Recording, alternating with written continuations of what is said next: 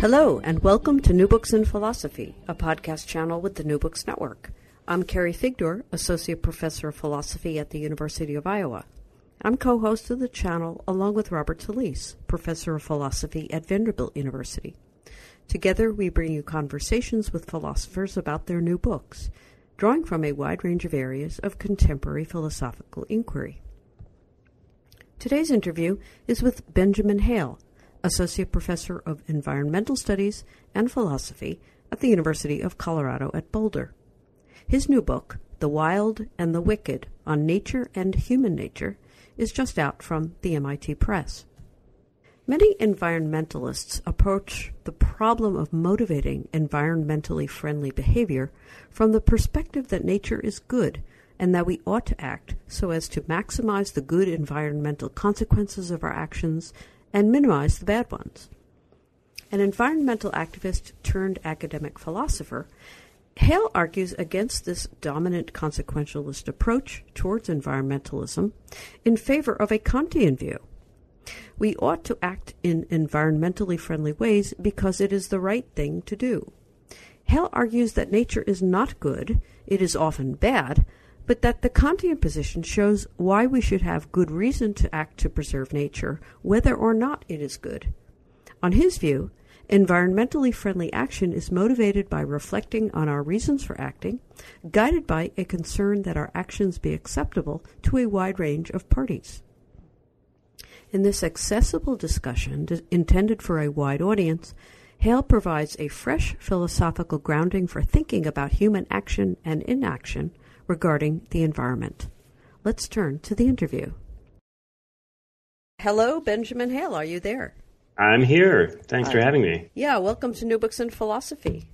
Thank you. I'm looking forward to our discussion, The Wild and the Wicked on Nature and Human Nature, which um, is a very interesting, I mean, interestingly written um, and interestingly argued uh, defense of a, basically a Kantian environmentalism, you know, where you emphasize, you know, we should act in certain ways that are environmentally friendly, uh, because essentially that's the reasonable thing to do. We should we should leverage our human reasoning resources in order to promote uh, activities that respect, or at least um, maybe that's not the right word, but um, promote the health of the planet and the environment.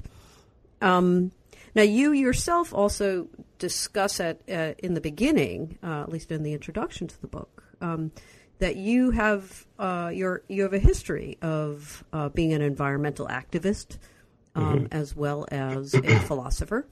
So, uh, before we get into the book itself, maybe you can tell us a bit about your background um, and how you came to philosophy, and how you came to uh, write the book. I will definitely do that. Uh, I do want to say, though, thank you for the introduction. I think you did a nice job of summarizing the book, and, and you're correct that it's uh, primarily a Kantian justification for environmentalism, which is somewhat unusual within the environmental literature. Um, so hopefully, I can clarify why why I sort of took that path um, and um, my justifications or reasons for writing the book in the first place. But I guess I should start just by sort of like giving a, a rough history of my uh, intellectual uh, maturation, if you will, and and um, uh, and how I came to um, become uh, not just a Kantian environmentalist, but um, but but ultimately an environmentalist and environmental philosopher. I I mean, sort of long story short. I mean, I think like many people who enter the philosophy uh, literature, I wasn't initially um, drawn to philosophy. I didn't know anything about it. I went to the college and I I had all sorts of other kinds of interests. I was interested in chemistry and art and um, and um, and Russian. And so during my college time, I, I, studied a lot of Russian and I studied a lot of art. Um, and I moved to Russia during my sophomore year of college uh, and spent some time there just as the Soviet Union was falling apart. Um, and I also, while there, uh, started reading uh, a lot of philosophy, and I'd taken a few classes in college. And I really was drawn to philosophy at that point, and particularly political theory and ethical theory. I spent uh, the remainder of my two years in college sort of studying philosophy and continuing with a little bit of the art and the Russian. Um, uh, so much so that by the end of my four years, I I applied for a fellowship to study art in Russia, um, uh, all the while thinking that I would sort of take a, a more theoretical um, look at the sort of uh, the the life of the the Soviet artists or the former Soviet artists in the face of the fall of the Soviet Union. So I got this fellowship um, to study in Russia, and I, I, moved there in 1994, just after graduating from college, uh, and uh, and lived there sort of alone in the dark in the winter, where it was very cold, and um, and I did a lot of thinking and a lot of reading. I, read a lot of fiction and I read a lot of uh, nonfiction, a lot of philosophy. Um, but I also was paying attention to the political scene there, and what I, what I witnessed, or what I was sort of witnessed through watching the news, was you know sort of the rise of the the oligarchs um, and the sort of the rampant, the wholesale uh, devastation of the Russian wilderness, you know, in the name of basically building up the country after the fall of the Soviet Union. I, I, I it sort of dawned on me at this point, and this maybe is late for for a lot of people, but for me it was a it was a revelation that um, so many of our wars and so much political strife is rooted in essentially a struggle for resources. And I don't know, something during that year kind of clicked, um, where, where I, I recognize that suddenly resources are, envir- are natural resources are environmental objects or things in the environment. And so during that time, I made a decision to um, pursue a kind of an unconventional path. I knew that I wanted to get a degree in philosophy. I was um, I was compelled to do that, but also a little bit afraid of moving into philosophy, knowing the job market even then was pretty terrible. Um, and so I decided I would get a degree in environmental policy and natural resources policy. And I did that first, which I think was a very smart move for me. Mm-hmm. Um, so I, I, moved to Arizona. I got a master's degree, uh, an MPA, Master's in Public Administration and Natural Resources Policy at the University of Arizona um, and I learned a lot about how policy is made, what kinds of um, techniques and methods are used to justify policies. Um, I learned a lot of environmental economics, um, and uh, and that uh, I think probably more than a lot of the philosophy that I was later to read uh, influenced my thinking about environmental uh, issues. Uh, also, at that time, though, while I was in Arizona, I kind of hooked up with a bunch of environmental activists and and you know fairly radical activists. I hooked up with some folks in the Southwest Center for Biological Diversity, which is a, a fairly aggressive uh, environmental conservation organization that orients a lot of its work around trying to conserve species by um, essentially exploiting the Endangered Species Act um, and, and and and and holding companies and uh, industry to account um, for laws that are already on the books. And they are very, very successful in doing this. I saw what they were doing. I thought this was phenomenal, and I started attending protests and attending um, attending uh, Forest Service hearings, um, and eventually went to work the the Natural Resources Division of the Library of Congress, uh, and went to a couple of markup hearings. And what I witnessed during that time was not only a kind of battle between environmentalists and non-environmentalists or anti-environmentalists, but also a kind of uh, a failure of, of discourse, a failure of these political actors to um, really take into consideration the the arguments of people who were genuinely concerned about the plight of, um, you know, the ferruginous pygmy owl or the or the or the jaguar or whatever um, whatever species was under question. Mm-hmm. So so that motivated me, um, and then I went off to get a degree in philosophy and and and, and basically put a lot of that uh, put a lot of that more practical background um, sort of on the shelf for a few years, and then studied studied philosophy.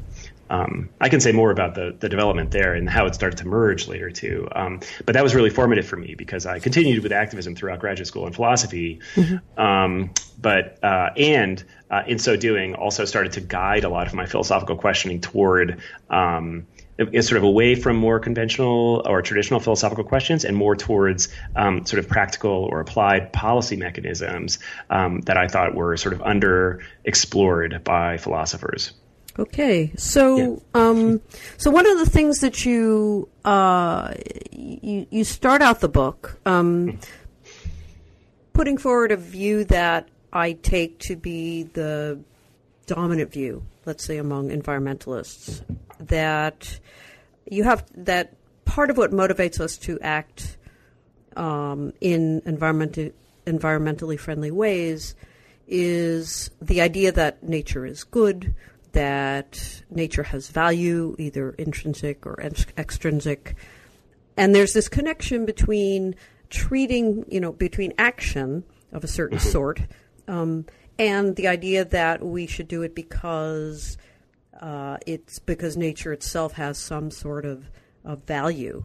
Right. And um, one of the criticisms, or the on the other side, I mean the the people who are, uh, I don't know if you want to call them anti-environmentalists, but those who will make fun of the environmental movement uh, in terms of tree huggers or right. people who embrace the pygmy owl in the Pacific Northwest at the cost of human jobs, uh, and and basically kind of make fun of the whole thing.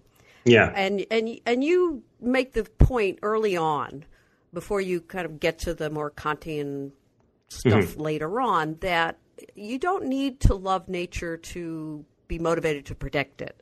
Right. And um, I just wanted you to start out maybe with basically the way you start out in the book, which is, you know, gently criticizing this um, this dominant position in the environmentalist movement of trying to motivate action by showing that nature is good or that it has a certain value or something like that because you want to distinguish, as you do numerous points, numerous ways throughout the book, between the good and the right, which is, a, of course, a standard basic distinction in ethical theory. But yep. you're applying that to this particular case of the what to do in environmental ethics as opposed to, say, some other area of moral theory. So, could you explain a bit about that view that you're opposing?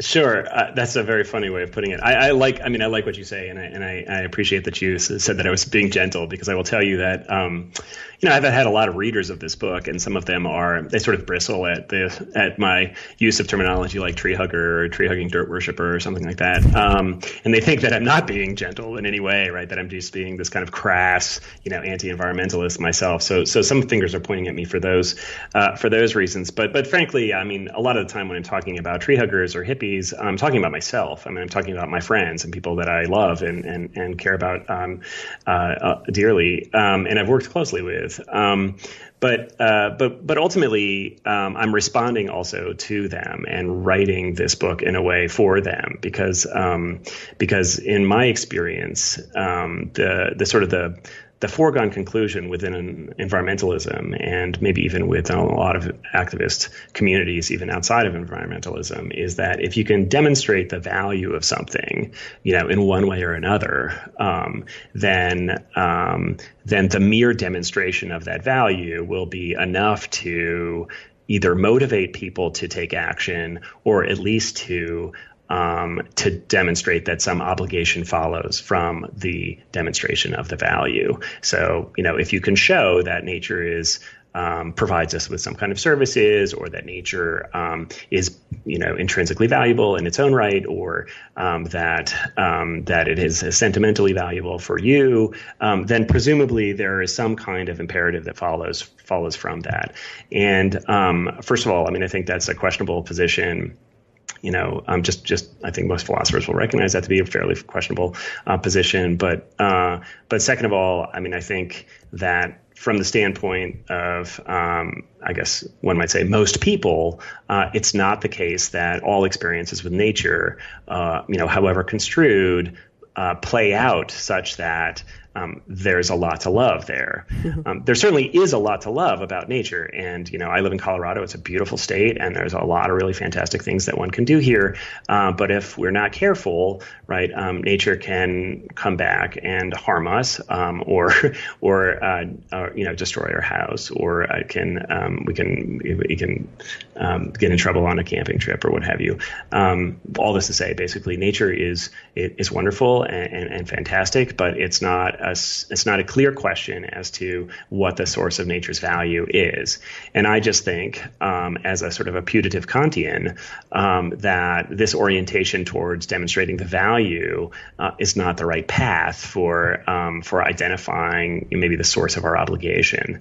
Um, so that's that's really what motivates this.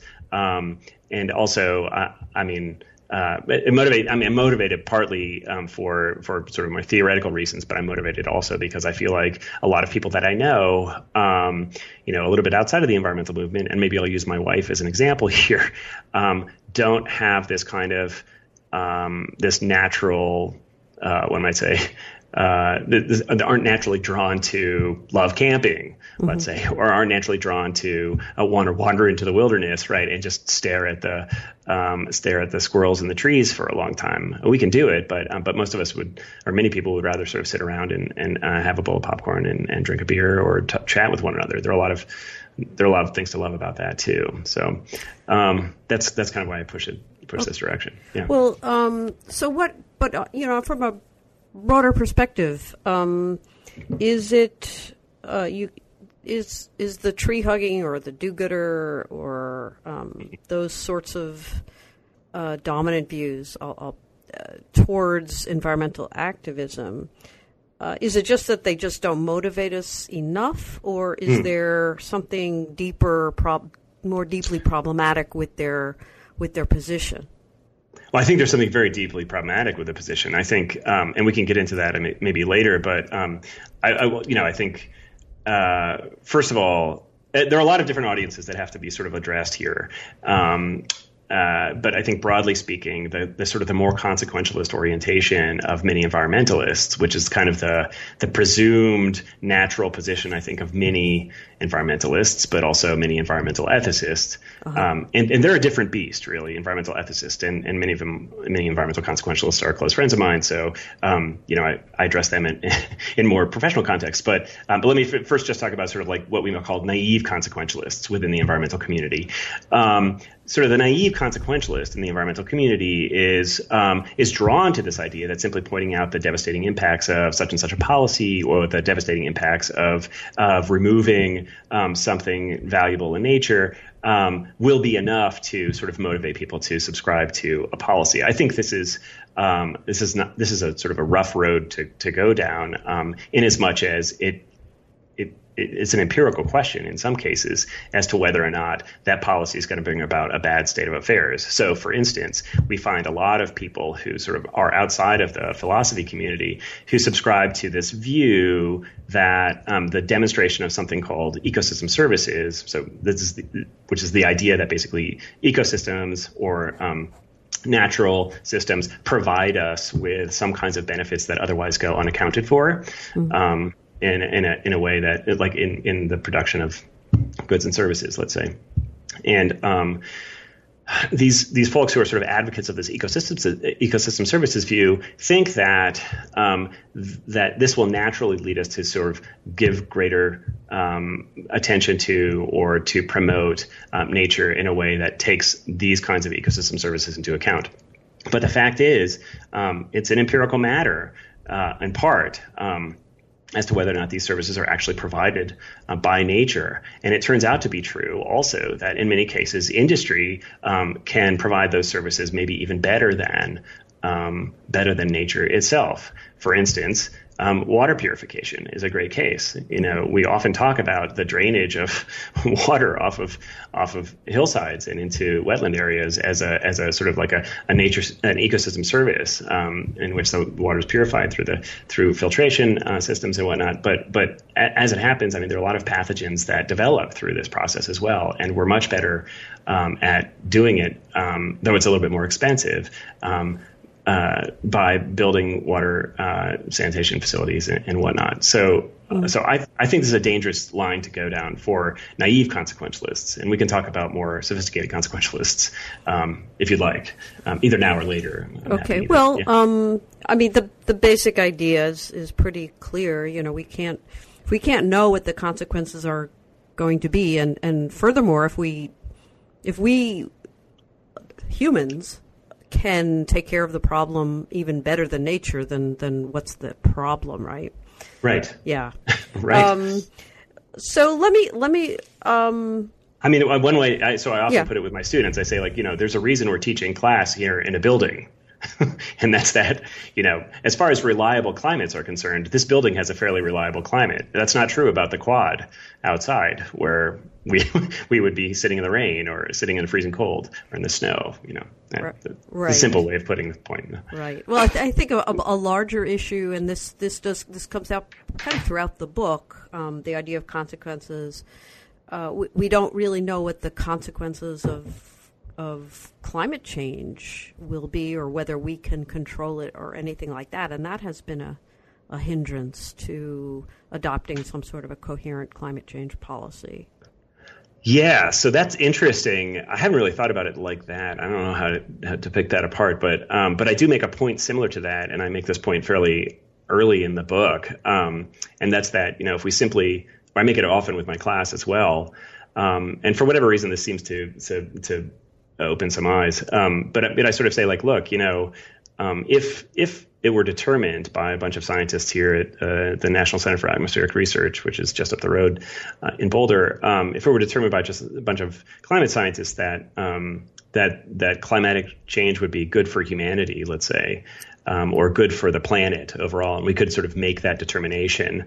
Um, is there any sense that any of us would have um, that we should do something to accelerate climate change? That we should like burn a bunch of tires and and oil in barrels? I mean, it doesn't seem to me that that follows from the mere observation that climate change would be good for us. And I try to be very clear that I don't think that climate change will be good for us or for the planet. Um, but um, but uh, but the point I think stands counterfactually that that it's not clear that um, that we should do something to accelerate climate change if climate change is going to end up being good for us. And equally so, I'm not clear that the reason we ought to address climate change is only because um, it's going to bring about catastrophic consequences. Anyway. Right. Okay. So. Um, about in the middle of the book, roughly, uh, mm-hmm. you build your case slowly. So I'm I'm not sort of picking on every single step. But yeah. what, one of the main uh, issues that you or points that you make, and it's it's important for your eventual Kantian position, is is where you distinguish, uh, you know, humans who have this capacity for uh, for reasoning, or and for most importantly, I think, um, acting for reasons mm-hmm. uh, from, or at least reasons that are in principle justifiable. So the, the emphasis there on sort of rational justification uh, versus, you know, acting for brute reasons or maybe for no reason. And uh, that distinguishes, you know, humans from, from other animals. Um, and I just I was just wondering if you could say a bit more about that distinction. It's it's quite it's it's traditional. There's mm-hmm. there's it's sanctioned by intuition in a lot of ways, right? Uh, but um, it also strikes me as a little bit like, well, you know, we're finding out an awful lot about mm. you know the animal kingdom. Yeah. Uh, the lines between you know what's exclusively human and what's not are kind of blurring, at least in some ways. Maybe maybe people maybe we're not ready to kind of erase them, but uh, but in any case, um,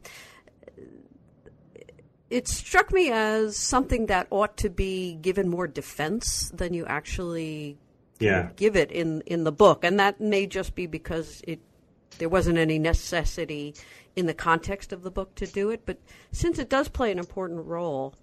Yeah. I was wondering if you could elaborate a bit on this this distinction, or or if you even need the distinction as such, rather than just hey, we have this capacity to reason, and right. that's good enough.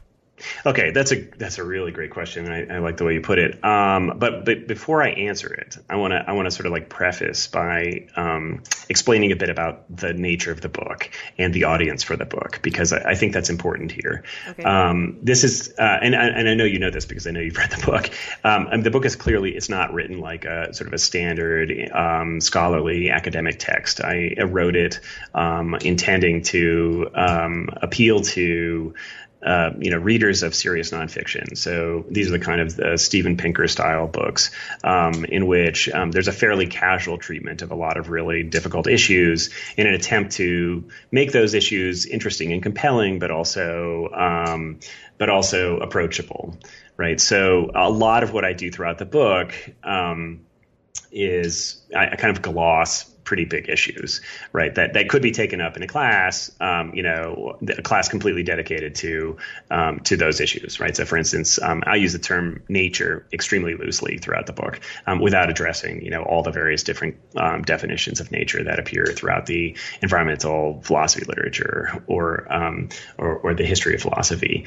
and so too is that the case with this distinction between humans and animals. It seems to me that um, we can just kind of build off of this general intuition that there's something about humans. Um, that um, that distinguishes them from you know what might be more more broadly characterized as non-human animals. Um, I I don't recognize this expressly in, in the book, but I but I obviously would want to distinguish. Uh, I would want to say like sure, um, there are many non-human animals who appear to offer up something like reasons. Um, are they ultimately reasons responsive entities um, you know in the way that like you or i am are there not marginal cases of humans who have um, who are not reasoners uh, i mean uh, there there are definitely these kinds of marginal cases. And in fact, um, the line between sort of human and non human animals uh, and reasoning and non reasoning beings uh, is considerably blurrier than I make it out to be. But I mean, that was kind of a strategic decision uh, on my on my part, um, and maybe just a kludge to try to push in the direction of talking about reason all around, and to to get at um, the the reasoning nature of uh, essentially um, moral moral actors. So, I mean, if it turns out to be the case that that dolphins and great apes also offer up reasons and are responsive to them and can endorse principles, then I think there's a sense in which we can both hold them responsible and maybe even expect them to respond or reason with us. Um, there's a second part of your question that I want to address also um, regarding the necessity of pointing to the bruteness of some reasons or the animal nature of uh, of, of humans. Um, there's uh, for at least the second half of the book, uh, second half of the second half of the book, maybe the last quarter of the book, I spend a, a good bit of time talking about the way in which um, humans often guide their actions simply by appeal to their drives or their their motivations. Maybe it is the whole second half of the book, actually, um, and specifically in the latter half of the latter half of the book, last quarter of the book, I spent some time trying to suggest that, or at least I try to make this clear. I'm not I'm not sure how successful I am. That um, that so much of our contemporary sort of um, commercial apparatus, that is to say, our economy, is built around this idea that um, we can, you know, provided that we have all, all appropriate rights assigned, uh, property rights, we can make decisions that more or less um, fulfill our wants and desires, right? And that's that's the purpose of our exchange economy. We have a bunch of dollars in our pocket and we can spend them as we wish, right? Provided that you know we abide by the laws, um, but also that we have um, uh, property rights. I think this is devastating for the environment, right? This this um, this unreflective um, freedom to simply act according to our wants and desires. Um, and I think the environment would be much better off, and I think we would be much better off as a civilization and society if we would not only act according to our wants and desires, but reflect a bit on our acts, acts and desires and ask whether or not um, they were appropriate, whether they're respectful, um, whether they could be justified to a community of other like reasoners. That is ultimately the objective of the book. Um, so I think um, I want to drag us away from this kind of animalistic, um, brutish uh, orientation towards fulfilling our wants and desires. Okay, um, so let me let me press a bit on this because this this is, does play an enormous role, obviously, given given the Kantian orientation of the book, and so we can it's it's true. So let's just accept, you know, we do have this capacity for reasoning. Where reasons responsive. Uh, we don't just act by brute reasons, whatever dolphins do or or don't do. Yeah. Um, but we we do it sometimes and in very limited circumstances, or at least that's sort of what psychology is telling us. Right. And and so the here's the here's the problem. Uh, you want to reorient environmentalism towards a view where we are motivated to act in environmentally friendly ways uh, uh, based on you know reasoning rather than our wants and desires or or some other or because nature's good and we love it or something right. um, but our capacity for reasoning is is kind of limited, and we don't do it. We actually don't do it very well. I mean, in a, in a sense, Right. I, ideally, you know, yeah. and Kant is very much an idealizer of of human nature, human rationality, I should say. Mm-hmm. Uh, and we're talking we're not talking about ideal reasoners here. We're talking about real people who respond pretty much to kind of what's in front of them right. and don't have a good sense of how to reason about things that are happening maybe farther than a week away. I mean, it can can be difficult, and this is particularly the case that comes up over and over again in discussions of climate change, yeah. where you you know, even if we don't know exactly what the consequences are going to be, or we don't know what technological fixes we can come up with, uh, there's still this big gap in terms of our ability to motivate ourselves by reasoning. You know, what's what's a plausible scenario in terms of the outcomes of, of what we're doing.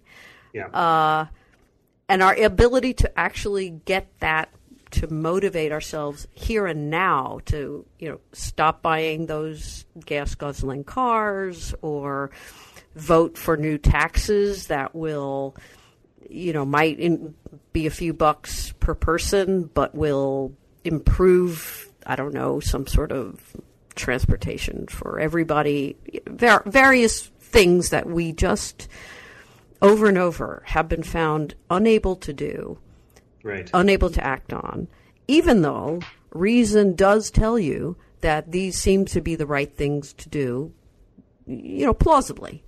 Right. So how how do you um, overcome that sort of natural the the built-in limitations of human reason given your Kantian perspective?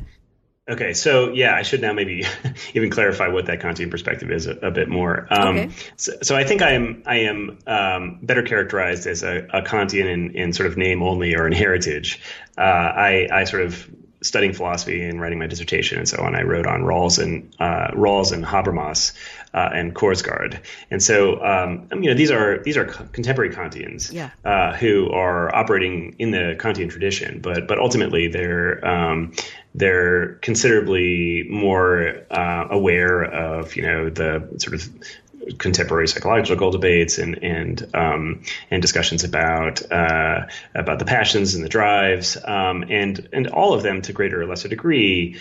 Uh, and not just not just these three, but of course other other figures as well. Um, you know, Scanlon and Darwall and, and other sort of folks operating within this in this body of literature um, are aware of the limitations of reason. I think in a way that you know Kant was a little bit more idealistic, um, and I, I, I, sort of I, I, sort of agree with a lot of the, the more contemporary Kantians, uh, like these these folks that um, that uh, that we can't serve as our own guides, right? Or we as reasoning agents aren't reasonable enough to to serve as our own guides, but we have to subject our reasons to you know public testing of some sort. And um, I should say, in agreeing broadly with this community of uh, of authors in, in the philosophy literature, um, that I am agreeing very broadly with them. Right. I mean, I think the sort of the more the more sort of difficult meta ethical discussions in which they're engaged um, heatedly um, are very, very interesting. Um,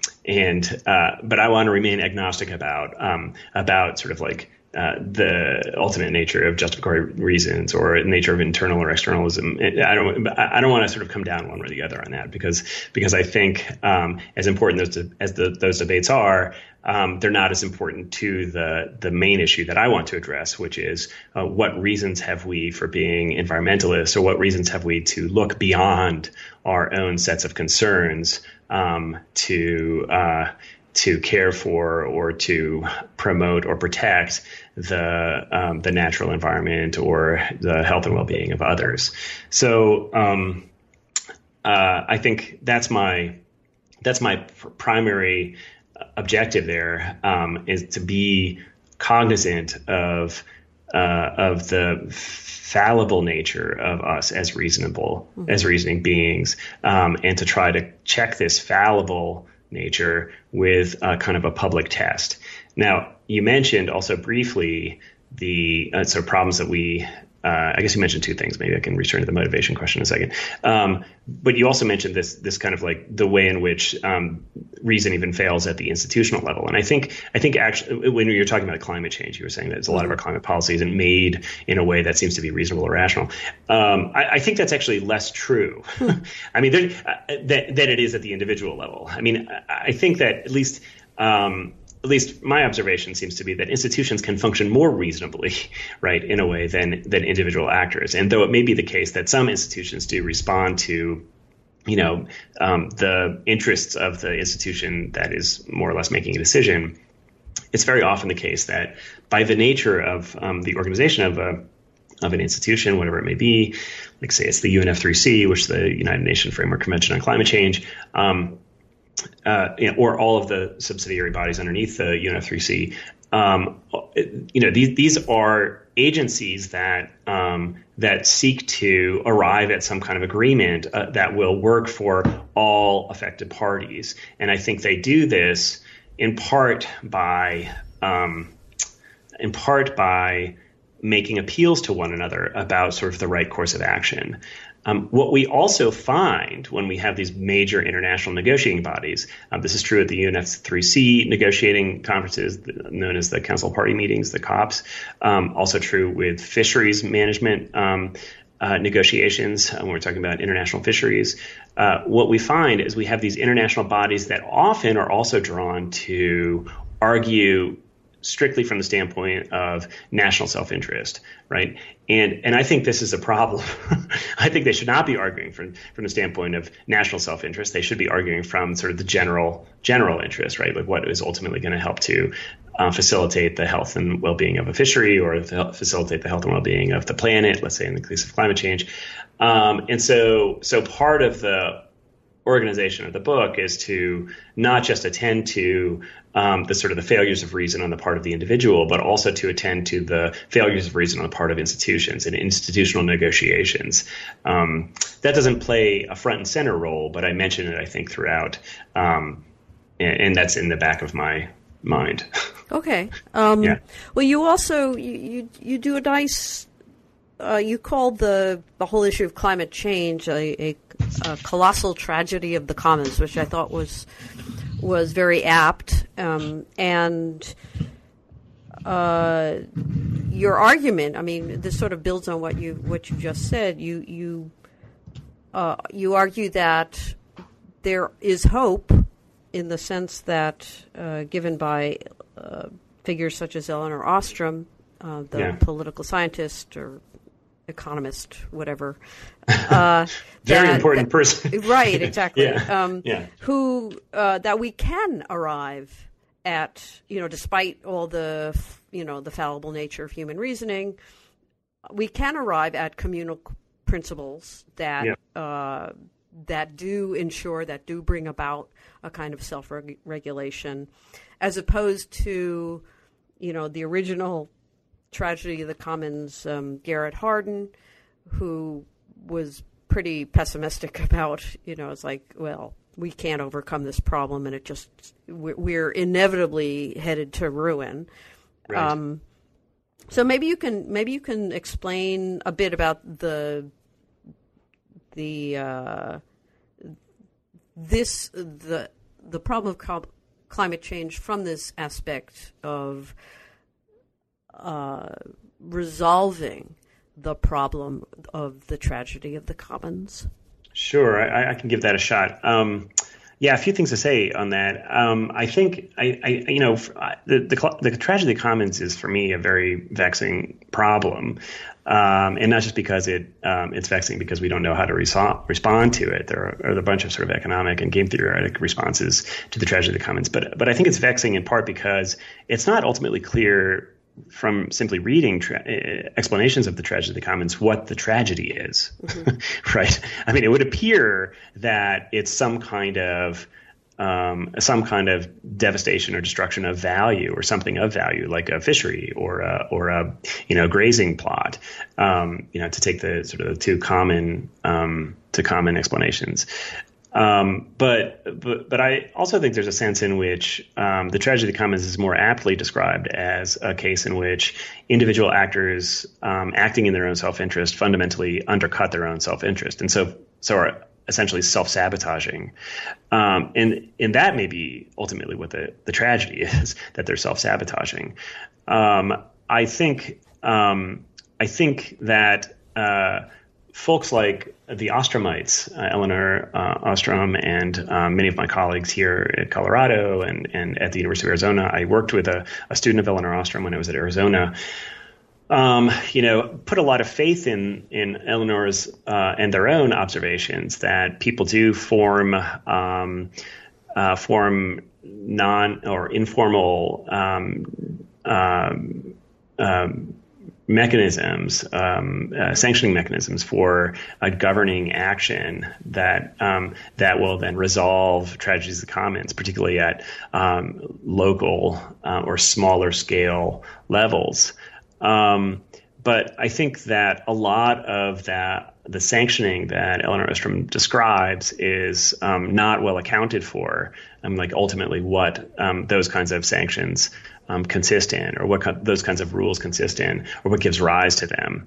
And I think there's a moral story to be told about those those um, those rules. I, I, I, think, and I guess I kind of have an intuition that that at the end of the day. Um, you know, it boils down to something like you're not respecting me. a claim of, you know, of local actors to one another that like, you know, I have an interest here and then another person, you know, who is also a part of that that community of people who are sort of using the commons for their own benefit, um, recognizes that their friend is not being respected or the friend also has a need that needs to be responded to. And in as much as that's the case, um, a norm emerges from that. Um, that's a fairly, fairly simple explanation, but seems not unreasonable to me. Um, anyway, so so uh, to onto the the question of voting. Um, I use that example basically to address this this issue of of, of, of something like causal impotence, um, or what's sometimes called causal impotence, um, because I think we, we we encounter with many environmental problems um, the um, the the conundrum that um, many of our actions are not actions that will in any respect benefit us. In fact, may be the kinds of things that are uh, difficult for us to do or hard to uh, hard to engage, like voting. It's very hard um, sometimes to go out and fight, vote, or even to um, to learn all the stuff that we need to learn um, to bring ourselves up to speed to the point at which we can vote intelligently. Um, and I think we we can probably all agree to that. Um, it seems to be difficult. Um, yeah. So so. so I mean, there are a lot of responses to uh, the problem of causal impotence within the philosophy literature. Um, and uh, some are very formal, very complicated calculations about uh, averaging out, um, you know, impacts or what have you. Um, but but my thought is, uh, you know, and it's not a it's not um, an unfamiliar thought. It's not um, an idea that I can claim credit for. Um, but, but I think it's an important one that that one of the reasons we ought to be voting has nothing to do with whether or not our vote is going to make a difference, right? The reason why we ought to vote um, is because we are citizens and members of a state in which you know there's an expectation um, that um, or what it is or what it means to be a citizen is that we are the kinds of things, kinds of beings that that vote. So uh, uh, I think that's true also about um, being a citizen of the environment. I think we're the kinds of beings who are responsive to our environment and are not the kinds of beings who um, who sort of uh, can just kind of do with nature as we wish. Um, okay. Um, yeah. well, before I, I am I wanted to to press the analogy a bit uh, of voting, but before before I get that, I do want to ask: um, should should we think of human population or overpopulation as as another kind of tragedy of the commons? I mean, that's tricky.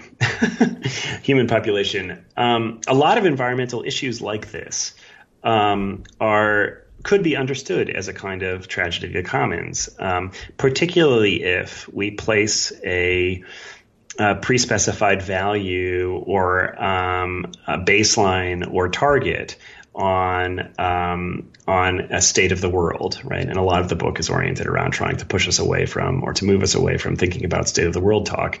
If we think that there is some ideal population or optimal population, um, that can be specified by you know carrying capacity, or that can be specified by something like you know overall happiness.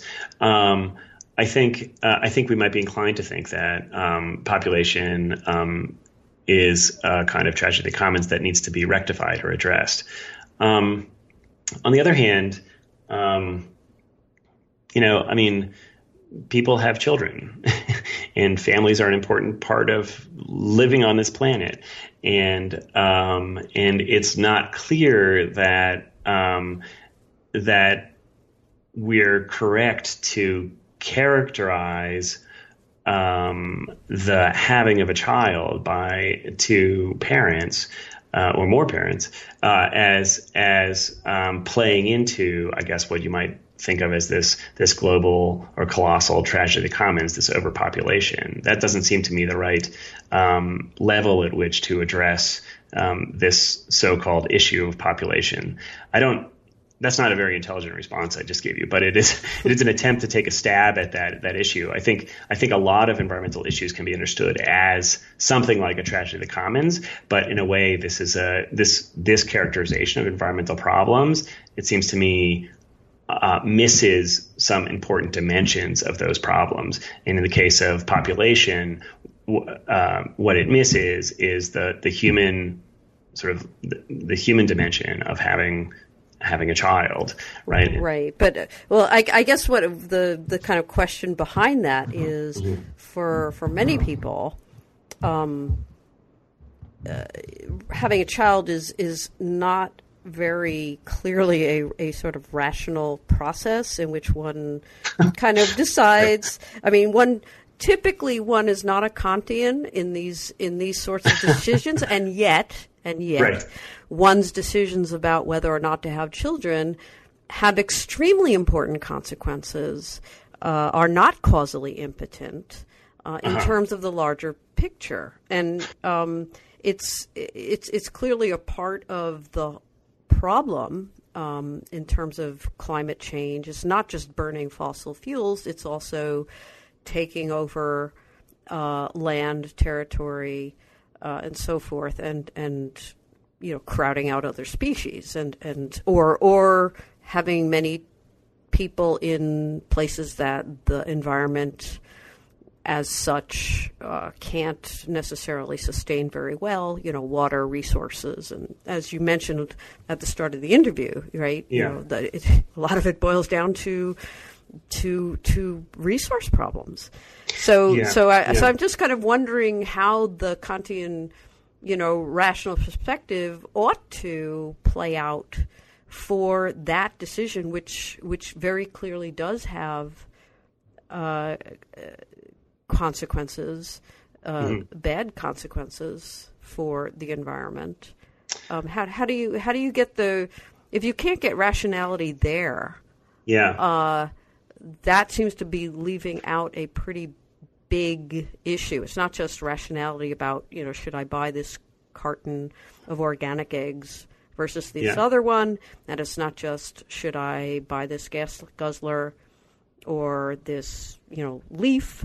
Yep. Um, but you know, should I have children or should I maybe uh, adopt, you know, somebody from sure. a different part of the world, and that would that would that would be a very rational thing to do. Yeah, sure. No, that's a that's a great question, and that helps me understand ultimately why you were asking that question. I think um, I think sort of our, our, natural inclination, particularly in the environmental community, is to think about um, uh, essentially the footprint of our actions, and to ask these questions about whether it makes sense for me to have a child, given that there's so many children who are needy, um, there are so many orphan children, um, and um, so many um, you know, uh, the the population is exploding. I think um, I think in a way that um, this is where this is where uh, the Kantian has a leg up on the the sort of the stricter consequentialist or or utilitarian even. Oh, good. And that's that.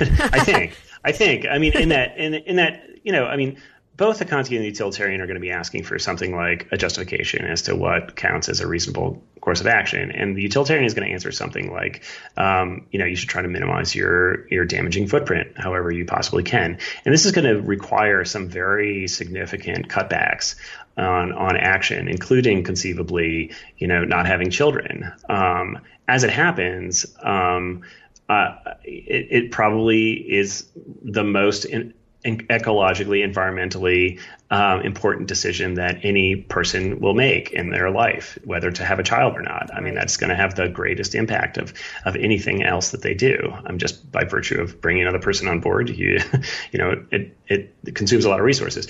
Um, but I also think that, as I was trying to say before, kind of ham-handedly, uh, we uh, there's there's a there's a very important human dimension to having in a way the autonomy or the freedom to uh, to build a family. This is not to say that building a family is for everybody. Maybe, maybe you can choose not to, to do that. But I think that the Kantian or the more broadly the deontologist is going to at least try to say like you know within some some range of actions we can set constraints on actions. Right? It's maybe not reasonable for you to have 10 kids right? or like overdo it with kids but um, but but uh, within some range of actions, having a kid or not having a kid is part of the human experience. And it may be the case that we're going to have to live with a moderately degraded environment by virtue of um, this feature of humanity. That this is just kind of who we are. That that our that our lives are sometimes enriched by having the freedom to bring other life on board, or to maybe even to adopt children, right, or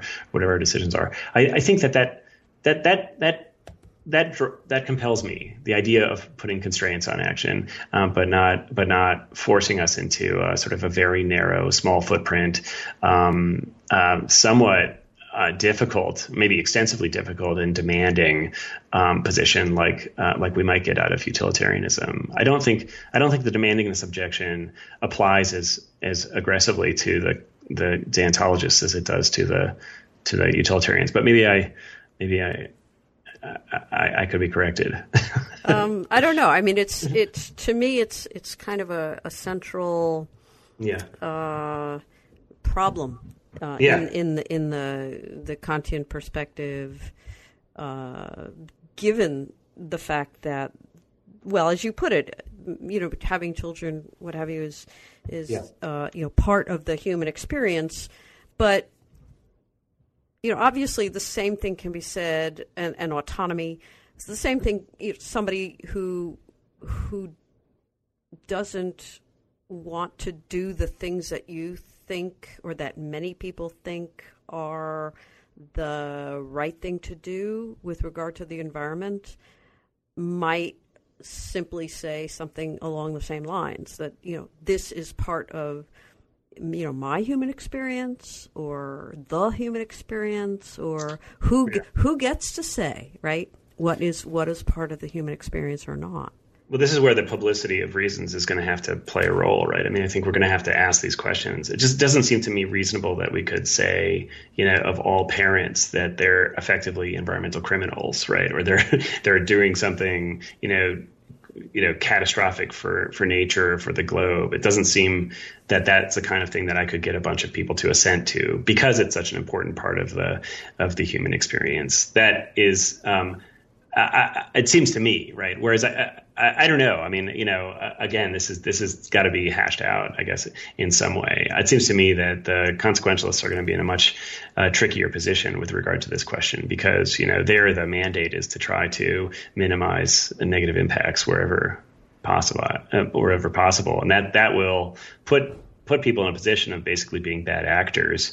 Um, you know, if they if they make decisions that don't involve driving a leaf, as you said, mm-hmm. or or having a child, you know, or uh, or having a child, you know. Um, I don't know. Okay, um, it's a um, tricky. I mean, I could go on for a long it, time about this. It's a very tricky question. Yeah. Um, but of course, but of course, I think I feel like there's some permission. Um, that you know, this is about permissions in a way, and we have some permission to to live lives in a way that that is enriching for for us. Um, and um, and uh, not feel as though we've completely uh, um, completely sort of run off the rails with regard to the, the environment. right, right, and yeah, and many hunters will right. equally, right? You know, I hear you. Hunting Yeah. is is like Yeah. enriching human experience. In fact, it goes back to hunter gatherer, and it's Yes, just part yes. of being human. Yeah, it's a great point. I mean, you know, uh, yeah, right. So this is always going to be a problem, though. It's a problem within philosophy and outside of philosophy. We're always going to have people who who make these kinds of appeals to things that we've always done. But I think you know, the case of hunting is a is a is a challenging one. I don't. I think it's it's much easier to say to a hunter, right, um, that. Um, well, let's say let's let's not take hunting writ large, right? But let's, let's just take something like you know, say as a big game hunter who wants to hunt an endangered species, right? I think there are a lot of reasons that can be offered up to a hunter, or even the use of lead bullets, right? You say like you know. You don't really need to use lead bullets to achieve this objective of yours, which is to get some kind of glory and, uh, and some some um, excitement uh, by walking into the wilderness and, and shooting creatures. There are a lot of other activities that can play that role, um, and so it doesn't seem um, it seems to me reasonable to um, to uh, to allow or permit um, the use of lead bullets, right? With um, if you know for a hunter or more broadly um, to allow hunters to go hunt an endangered wolf, right? That doesn't seem like the kind of thing that would pass a kind of public test right in quite the same way that allowing parenthood would would pass a test i mean i recognize of course that this is sticky right because you know historical contingencies being what they are you, you might end up in a historical period where you know everybody's a kind of a bloodthirsty meat, eater and they and, then, and what they want to do is just walk into the wilderness and shoot lead bullets and, and shoot endangered species um, that certainly could be the case I mean, this is the this is the downside of pushing for these kind of public reasonableness criteria. But uh, but I do sort of believe that the sort of the arc of history is long, you know, and that and that you know if given enough time, we can kind of push ourselves in the direction of saying this is maybe not acceptable and this is a, little bit more acceptable. I don't know. Maybe maybe. Okay. I'm an idealist. Yeah. Um, well, at the at the very end of the book, I do want to.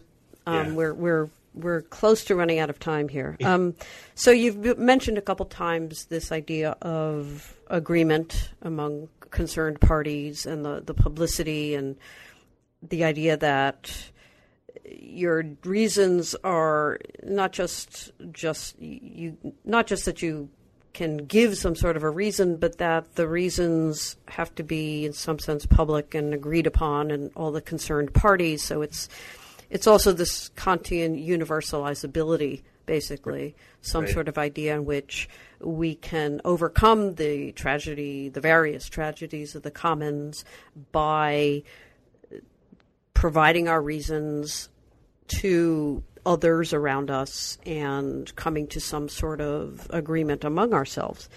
Um, and and then our actions will be uh, acceptable to a wide range of people. And this is this is how we overcome uh, the tragedy through these communally negotiated uh, self regulations of some sort.